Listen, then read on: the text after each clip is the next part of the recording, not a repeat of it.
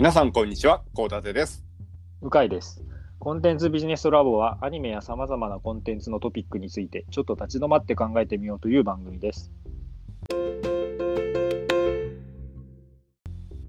さて、今回のトピックなんですが、コミケが今年開催されないので、同人会話が結構大変なことになってますよね。皆さんやっぱ締め切りないと書かないですね。そうですか。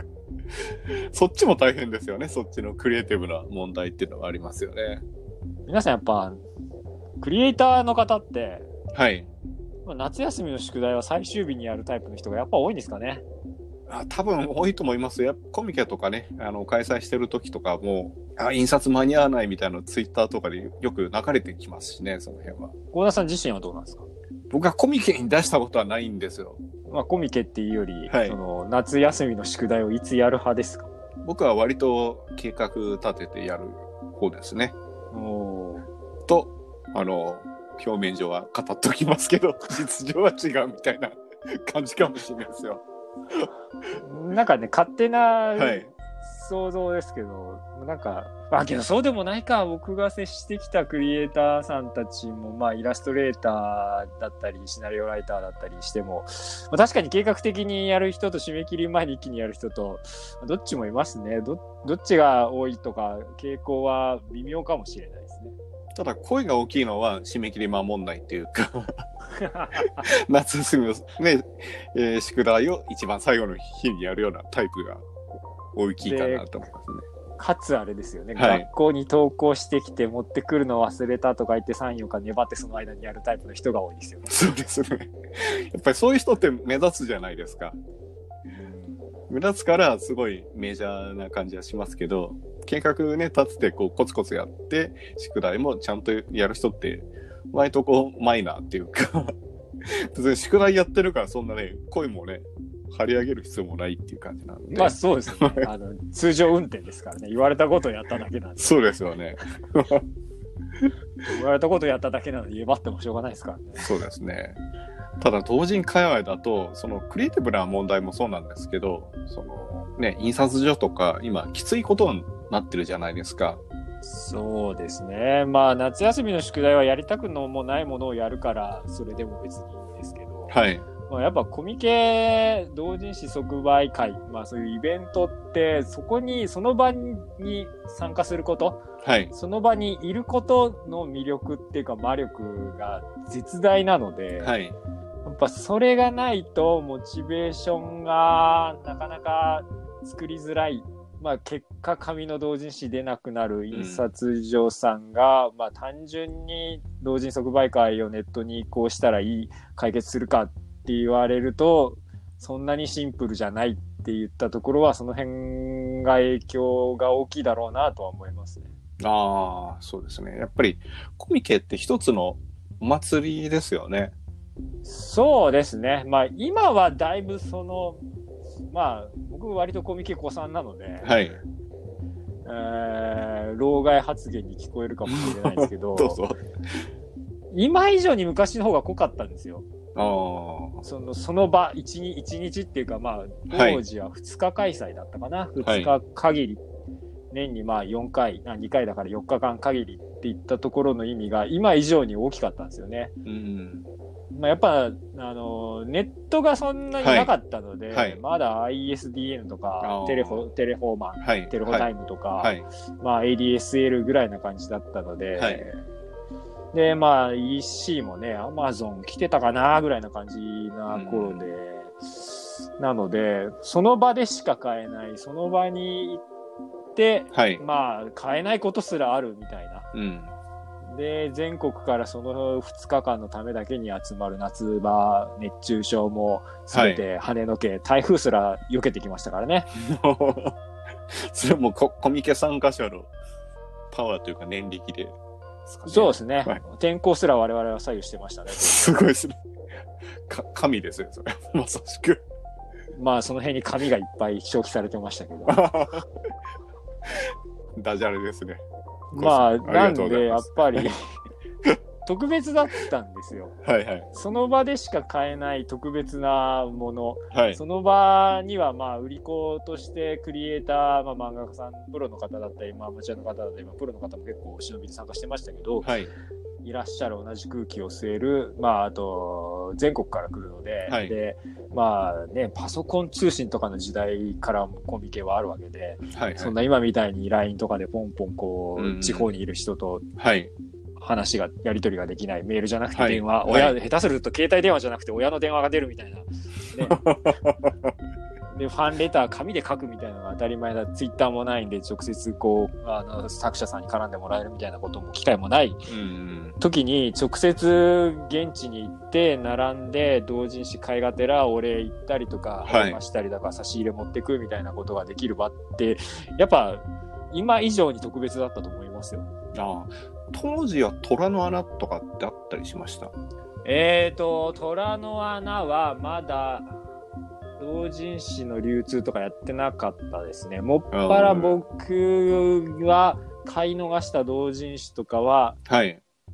とか、まあ僕が行く前に出てたやつとかはう、ん。K ブックスの中古を買いに行ってました。あ、K ブックスの方ね。まだ乙女ロードになる前ですね。池袋にが乙女ロードになる前で、アニメイトと K ブックスしかなかった頃ですね。うんうんなんで、まあ、でまあ、その後ね、ネットが高速になって普及しだして、うん。はい。でそうすると、その同人誌スキャンして違法にアップロードするみたいな、うん。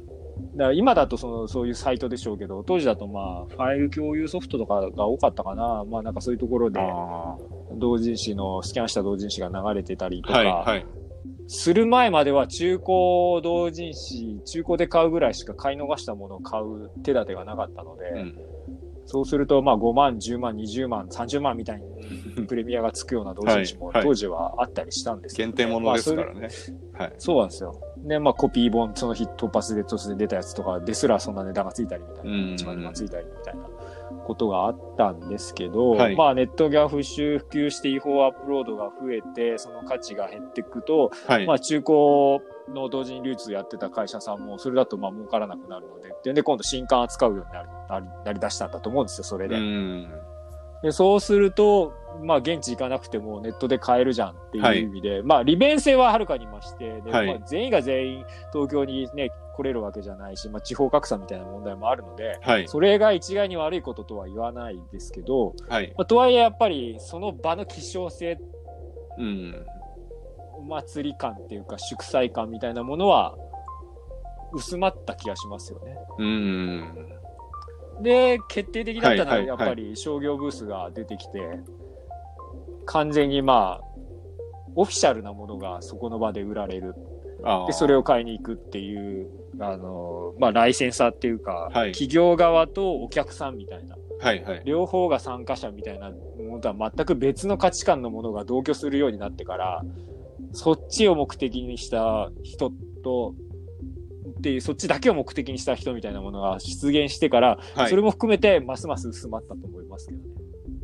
あの、菜の葉とか我々は商業。商業でしょ商業 か。そっかそっか。商同人出自の人がやってようが、商業でやってれば商業ですよ。ああ、まあまあまあまあ、そっか。そうね。それは、それはおっしゃる通りね。そうですよ。出自は関係ないですから。筋は関係ないか。そっかそっか。逆のパターンありますよ。はい萩原和志とかはい。がバスタードの同人誌を同人ブースで売ってたりとか当時してましたから、はい。逆のパターンもありましたけど、うんそれは同人誌です、逆に。出ああ自は まあまあまあプロですけどそう。そうね。流通しないですもん。そんなもん流通したら収益者怒っちゃいますもん。でもね、虎の穴とかが、その新刊本を置き始めたっていうのが大きいんですかね。やっぱり。あ大きいと思いますよ。うん、いや、っていうか、それができるとは正直思ってなかったですからね。うん。なんていうか、グレーゾーンじゃないですか。そうですね。まあ、グレーゾーンっていうか、権利者がから見ると黒あそうそうそうですよね。あの、シュレティンガーの猫じゃないですけど、はい。見つけてしまったら黒なんですよ。そうね。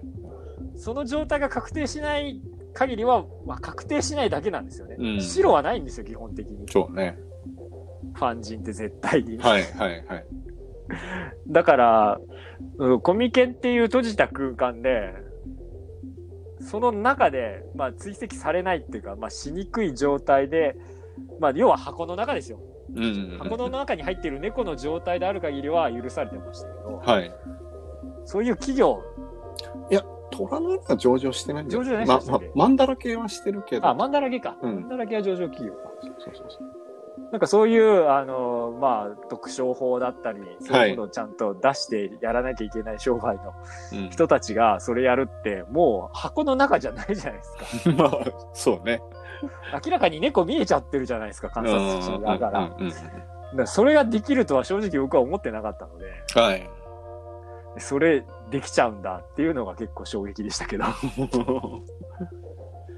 ただ、同人を書く人も、か買う人も、お店もこう、喜ぶ、三方よしみたいなとこもあるのかなと思ったんですけど、必ずしもそうでもないんですかね。その辺どうですか？そこが結構ギリギリいいのか悪いギリギリなラインで、はいそれが全てファン活動で、ファンのためはい。に成立しているものであれば、権利者側うん。からしてしたら、まあ、ファンが喜んでるってことが、まあ、権利者側は一番嬉しいことで、まあはいお金が入るも大事ですけど、はい一番はファンが喜ぶ、二番金が儲かるっていう順だと思うんですよね、はい企業からしたら。まあ、はいほぼイコールの1、2ですけど、はい。その図式が崩れないうちはいいんですけど、まあ、それ本当にファン活動かっていうようなものもあるわけじゃないですか、やっぱり言って。そうですよね。自分たちが儲けたいだけっていうか。そうなんですよ。とか、えっ、と、権利者側からすると、まあ、同人誌の類であれば、こちらの正規のはい。あのグッズだったりっていったビジネスを妨害、まあ、バッティングすることはないので、うんうんはい。いいんですけど、同人グッズとかになってくると、うん。こちらはそこで同じようにやっぱりビジネスやってる部分なので、やっはい。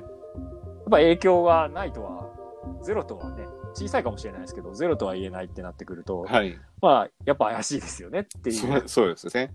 うんだから、こう、ワンフェスみたいに、なんか一日限りライセンスしますよとか、ああいう形がいいんですかね。そうですね。それがやっぱり、グレーじゃなくて白ですよね。そうですよね。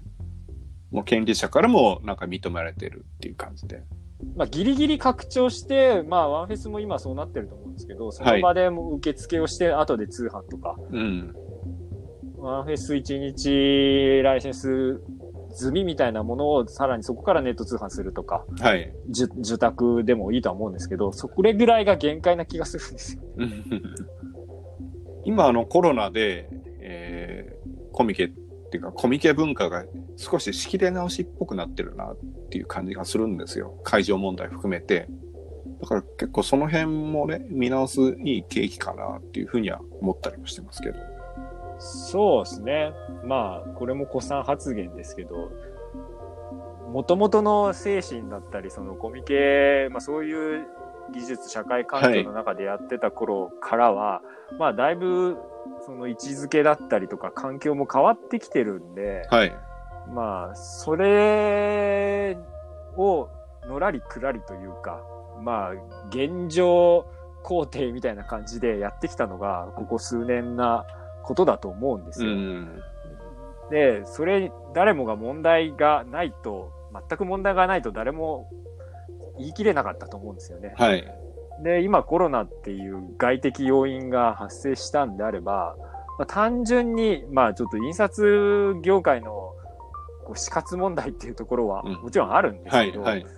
とはいえ、そのためだけにどうにかしようっていうよりかは、まあ、そういう新しい環境の中で、どういう、どういうふうに健全な、その同人ファン活動、プラス、まあ、その、それを含めた経済圏と、はい。まあ、ライセンサーっていうか、まあ、著作権ビジネス、ライツビジネスのところの、こう、エコサイクル、いい形で回るようなものを合法的に、本当の意味で合法的にウィンウィンウィンみたいになるようなうん。形をどう作っていくかっていうのをやるんだとしたら今なんじゃないかっていう。あ今それやら。ないとはい。またはい。ずるずるいくかなって気がしますけど。ここでブロックチェーンですよ。マジックワードのブロックチェーン。いや、ぼ僕もブロックチェーンっていうのはなんかどういうものなのかちゃんと理解はしてないですけど、ブロックチェーンがまあ、それも手だとは思いますよ。はい。あのーまあ、ライセンスのツリーみたいなものをブロックチェーンで管理してって、はい。それぞれから追跡できるようにするみたいなことは当然そうでしょうし、うん。僕なんかたまに言ってますけど、そのコミケ会、まあちょっと物理のコミケなくなっちゃったんであれでなあれですけど、はい。コミケ会場内とかを会場内でしか使えない電子マネーとかうん。を、まあ地域通貨みたいな形で導入してキャッシュレスにする代わりに、その取引を全部把握して、はい。一定のパーセントを一次版権分として、まあ出展し、あの、ネタにしている、元ネタにしている作品の版元に配分するとか、うん。言ったようなことは、今の技術なら、それは20年前にはできませんでしたよ。はいスイカすらなかったんで。はい。20年前もうスイカあったか。30年前ぐらいか。スイカとかなかったと思うんで、はい。できなかったことが今はできるようになってきてるから、やっぱそういうことをやって、誰もなんか後ろめたさという、まあ、後ろめたさもね、後ろめたさがいいっていうのもあるんですけど、まあ、せめてその、法律的なリスク、はい逮捕。されるとかね、そういうようなリスクは感じずに、まあ、うーんこう俗的な後ろめたさは感じつつやれるぐらいなうんところにまで同人環境は健全にした方がいいし、それが今できるチャンスなんじゃないかなと思うんですけどね。そうですよね。まあ、技術が可能なので、あとは参加者の意識次第なんですかね。まあ、この手はやっぱりこう、は旗振り役がどんなにまとまって旗振ってもやっぱり、はい。その一番数が多いのは消費者っていうか、うん。一人一人のその個人の方になってくるので、はいそこの人たちの意識が上がっていかないと、まあなかなか難しいですよね。買う方はあんま関係ないですよね。多分つ作る方が関係してきますよね、その辺。そうですね。でも、まあ、買う方もね、はい。あのーエコ、エコバッグとかじゃないですけど、はい。そういうのをちゃんとしてるところから買おうとか、ああ。そういう風にはなってほしいっていうのは、この人、金儲けじゃんみたいな人からは買わず、あやっぱ愛が溢れてるよね、この同人からは、みたいな。まあ、はい今話してるの全部あの二次創作で、オリジナルの同人の話は全く別のまあまあまあ、話なんで、そうですね。全然それは思います。はい。みたいなところの意識が少しでも働いてくれるといいなとは思うんですけどね。そうですよね。ちちなみに、向井さんは二次創作の方は買ったりとか最近は全然ないですね。最近はそりゃ、もうね、高一ぐらいから参加してたと思うんで、はコミケは多分、はいはいその頃は逆にそんなんばっかしか買ってなかったですよ。ああ。僕最近コミケ行けてないんですけど、何割ぐらい二次創作なんですかね、今は。いやー、ちょっと、ブース数とか数えたことないですけど、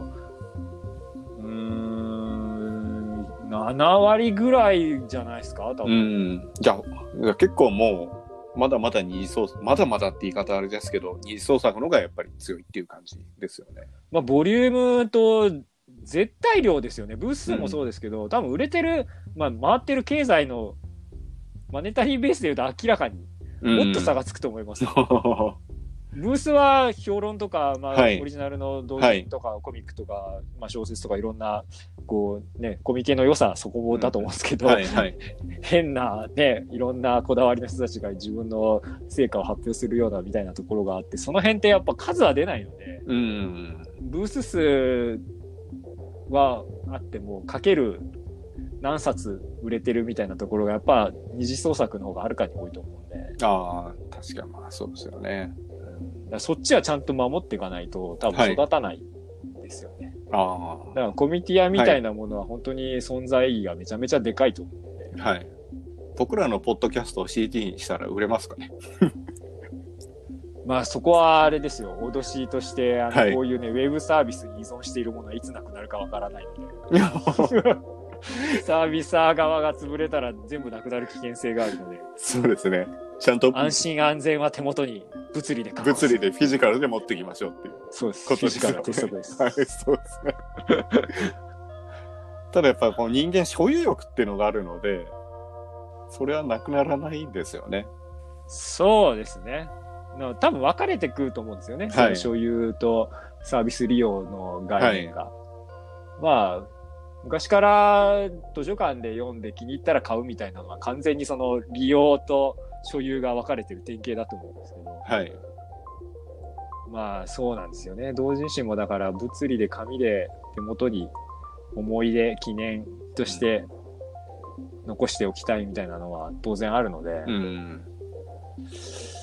ねえ、とはいえけどあの現場で手渡しでもらって、並んで苦労してみたいなところと簡単にポチッと変えてすぐ届くで、間にウェブサービスが一個挟まってるみたいなうん。のとは、やっぱ体験として別ではあるんですよね。まあ、それはわかりますよ。まあ、僕も本当、フラフラになりながら、同人誌買った時もあったし、だそれ今でもやっぱこう、何でも前前だけど覚えてますよね。その瞬間っていうのは。ライブと一緒ですよね。そのうんライブ今できないからオンラインライブにして、はいで、グッズもオンライン EC 通販にするって言ってるんですけど、実際のリアルのライブにやるのと同じ、まあ、数量はもしかすると間口がオンライン配信なんで、はい。間口が広がるんで、数量はいくかもしれないですけど、客単価は絶対下がりますよね。ああ、そうですよね。ライブ会場で1万円使ってたのが、配信ライブ家で見て EC で買うってなった時に1万円使える気がしないです。やっぱライブ会場だとその熱にやられて、なんかついね、財布の紐が緩んでしまうとか、あれ、ありますからね。まあ僕も実際、そういうので何度も買って、何度もなんかこう、家帰って、なんでこんなもん買ったんだろうってまあよくあるパターンなんですけど、まあけどなんでそれ買ったんだろうまで含めてライブの思い出ですよそうね。ですね。なんかね、そこが切り離されちゃう気がするから、なかなか難しいですよね、本当に。うん。で、コミケの場って結構、冬はね、もう超真冬で寒いし、夏は夏でもう死にそうになるぐらい暑いじゃないですか。そうですよ。で、死にそうになりながら買うっていうのが、一見こうひどい体験なんだけど、こういうひどい体験をするっていうのは、なかなか、なんていうんですか、一年としてないですよね、普通の人って。ないですね。だからその、なんか、はい。アホみたいな話ですけど、もともと、まあ当時のオタク、今のオタクはそうでもないのかもしれないですけど、虐げられてる的な意識があったので、はい。その中でさらにああいう過酷なところをに行って、わざわざ辛い思いをして買ったっていうのは、一種のイニシエーションじゃないですけど、そういう修行を乗り越えた俺みたいな、そういうそうね満足感っていうか、うん高揚感まで味わえるんですよ。だからなんかこう、ひどいから良い体験というか、例えばなんか、僕そんなに山登りしないんですけど、冬山とかね、登る人いるじゃないですか。なんであんなことやってんのかなと思うんですけど、でも登ってる人はそれでね、充実感が得られるとか、そういう気分のかなっていう気がしますけどね。それもあったと思いますよ。なかなか置き換えられないですよね。そうですよね。まあ、目先は締め切りなくても頑張って同人誌、紙で作って、はい。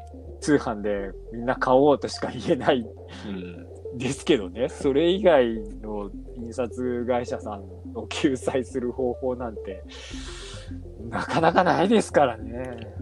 そうですよね。やっぱ公的資金とかもね、限界あるし、融資で借りるっつっても返さないとね、いけないですし。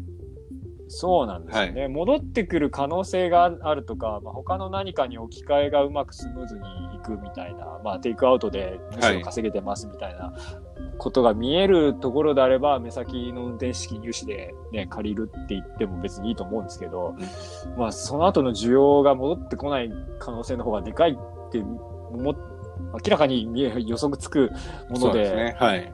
うん、融資受けようとはなかなか思えないですよね。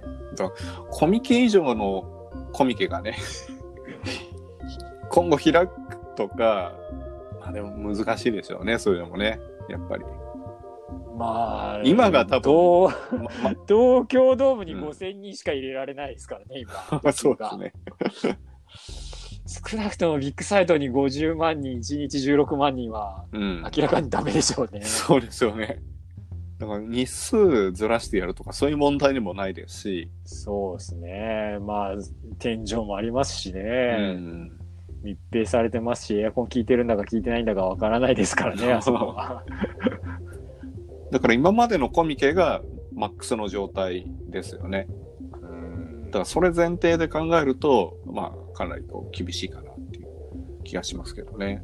そうですね。まあ、新しい印刷所さんなんかは、なんか新しい需要を掘り起こしていく。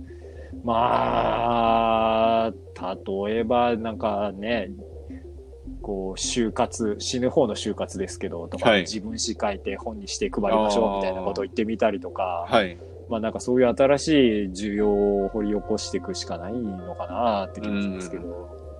そうですね。ただ、こういうコロナみたいな、もう大変ななんかこう災害とかね、そういうのが起きるときって、その後ってイノベーションが起きて、全然考えてなかったものがこう生まれるっていうのが世の常なので、いろいろこう出てくるかもしれないですよね、今後。あっと驚くようなビジネスっていうのは。まあなんかそういうのが出てこないとね、この状況がウィズコロナって言っても耐えられないですよね。なんかそういう明るい話題というか、はい。こうね、救いの一筋の光じゃないですけど、うんなんかね、そういうのがないと、それシュワちゃん未来から来ないと耐えられないですよ、あんな世界は。まあとはいえ目先大変ですからね。そうですね。八方戸塞がり田さんもはい。同人誌出せばいいんじゃないですか。そうですね。やっうん、はい。やっぱり、あの、紙の利便性、全部は電子に置き換わらないと思うんですよね。それあると思いますよ。例えば、僕こういうの書いてんですよとか、営業ツールにも使えるじゃないですか。そうですね。なんか、あの、これダウンロードしといてくださいとか、ここに出てるんですよとか言っても、絶対やらないじゃないですか。そうですね。はい。よっぽど興味がないと。はい。その時に物理で渡されると、なんか、物もらっちゃった感もあるので、うん、まあ一応ちょっと読もうかなとか、一応ちょっと見ようかなっていう効果もあるじゃないですか。捨てれないですよね。そうなんですよ。あの、よく、まあ、音楽系とか、まあ、声優さんとかで、サンプル CD とか、あれ、ダウンロードだったら聞かない気がするんですよ。なんとなく。まあまあ、それは僕らが CD とか知ってる世代だから、はい。なのかもしれないですけど、やっぱなんか物理でもらっちゃうと、一応入れて聞いてみるか、みたいな。ん。それがなんか、Spotify とかに入ってますよとか言われても、はいまあ、まあ、わかりました。ちょっと気が向いたら聞いてみようかなと思って、そのまま忘れてくと思うんですよね。うん。で物理でやると机の上にずっと置いてあるから、うん、見なきゃな、みたいな。そうですね。あのやっぱ紙は、紙とか物理のものは住み分けて生き残るとは思うんですけどね。例えばこう、事業とかのプレゼンもそうじゃないですか。今だとね、パワポとかキーノートをこうスクリーン投影して、僕らこういうのやりたいんですよって説明するんだけど、でもそれだけだとなんかちょっと弱いかなと思って、紙も用意しとくとか。そうですね。はい。思い出せないですからね。うん。あの、やっぱ手元にすぐあるアクセスやネットとか、まあパソコンね、技術上がってアクセシビリティ上がったとはいえ、はいプ。レゼン会場で画面、まあプレゼンで画面で見せて、で、このプレゼン資料はこのこのフォルダにアップロードされてますみたいな共有の URL を取締役とかに送っても多分見ないんですよ。まあそうですね。はい。ほぼ100%見られないんですけど、はいそまあそこ横で紙印刷して全員渡すと、持って帰る途中で捨てない限りはまず1回は机の上に置かれるので、うん。そうですねでそ。のままで捨てなければパラパラパラと次の書類が上に乗るまではトップにいるので、うん。少なくともね、その表紙は見てもらえる感じですそうよね。なんですよね。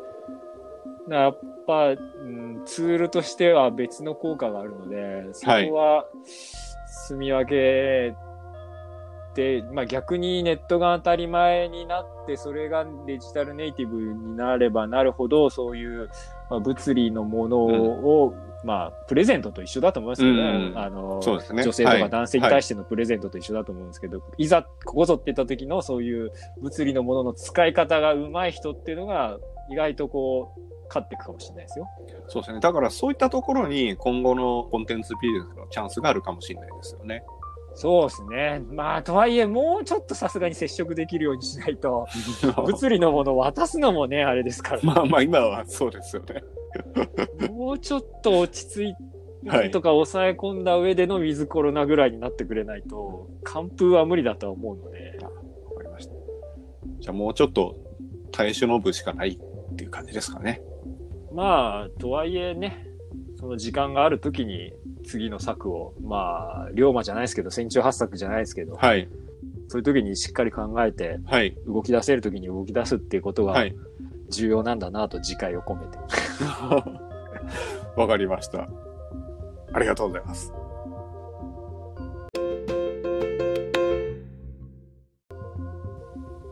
というところで今回はウィズコロナの同人活動についてお話ししてみました。ではまた次回お会いしましょう。